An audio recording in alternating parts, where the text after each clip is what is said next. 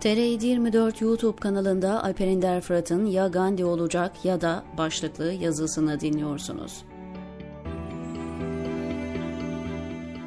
Siyasal İslamcılarla Jacoben Kemalistler ruh ikizidir.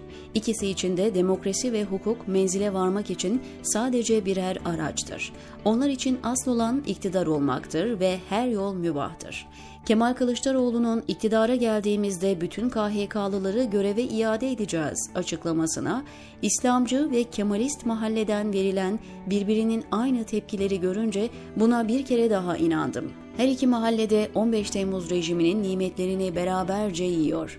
Kılıçdaroğlu'nun ilk kez lafı hiç eğip bükmeden, dolandırmadan çok açık ve net bir şekilde iktidara geldiklerinde bütün KHK'lıları görevlerine iade edeceklerini söylemesini önemli bir çıkış olarak değerlendirmek gerekiyor. En azından bu konuda daha fazla eleştirilmeyi hak etmiyor.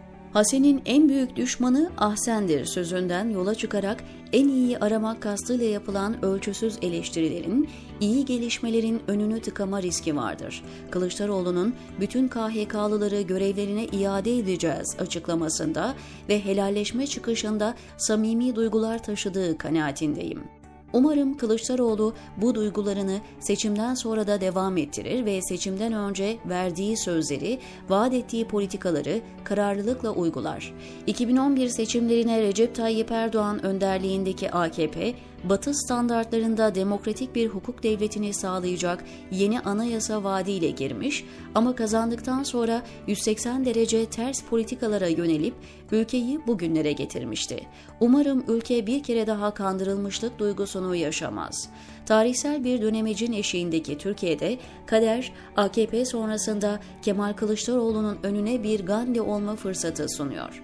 AKP'nin özellikle son 10 yıllık politikaları zaten kamplar ve bloklar halinde yaşayan ülkeyi iyice ayrıştırıp kutuplaştırmıştı.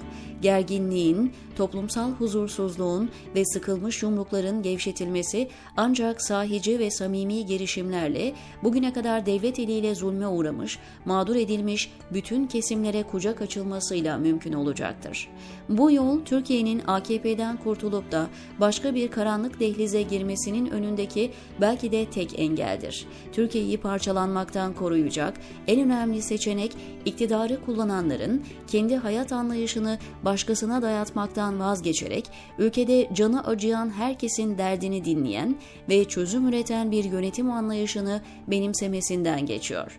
İktidara talip bir ismin bunun en azından farkında olması Türkiye için önemli ve umut verici bir gelişmedir diye düşünüyorum.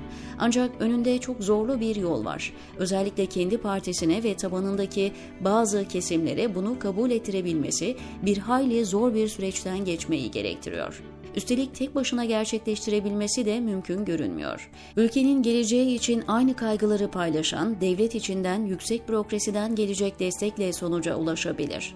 Kılıçdaroğlu'nun her şeyden önce bütün siyasi riskleri göze alarak kararlılıkla istemesi gerekiyor. Böylece hem Türkiye için çıkış yolu bulacak hem de sosyal demokrat siyasetin iktidara talip olabilmesini sağlayacaktır. Her konuşmada 1930'lu, 40'lı yılların yönetim biçimini isteyen ve başka her şeye burun kıvıran bugünkü CHP politikalarının bir adım daha ileriye gitmesinin mümkün olmadığını senelerdir görüyoruz.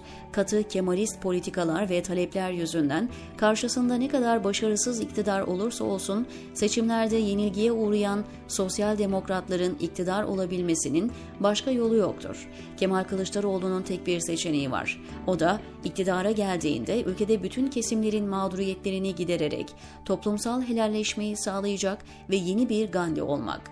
Bunu başaramazsa sadece o değil, herkes kaybedecek, ülke kaybedecek, diyor Alper Ender Fırat TR724'deki köşesinde.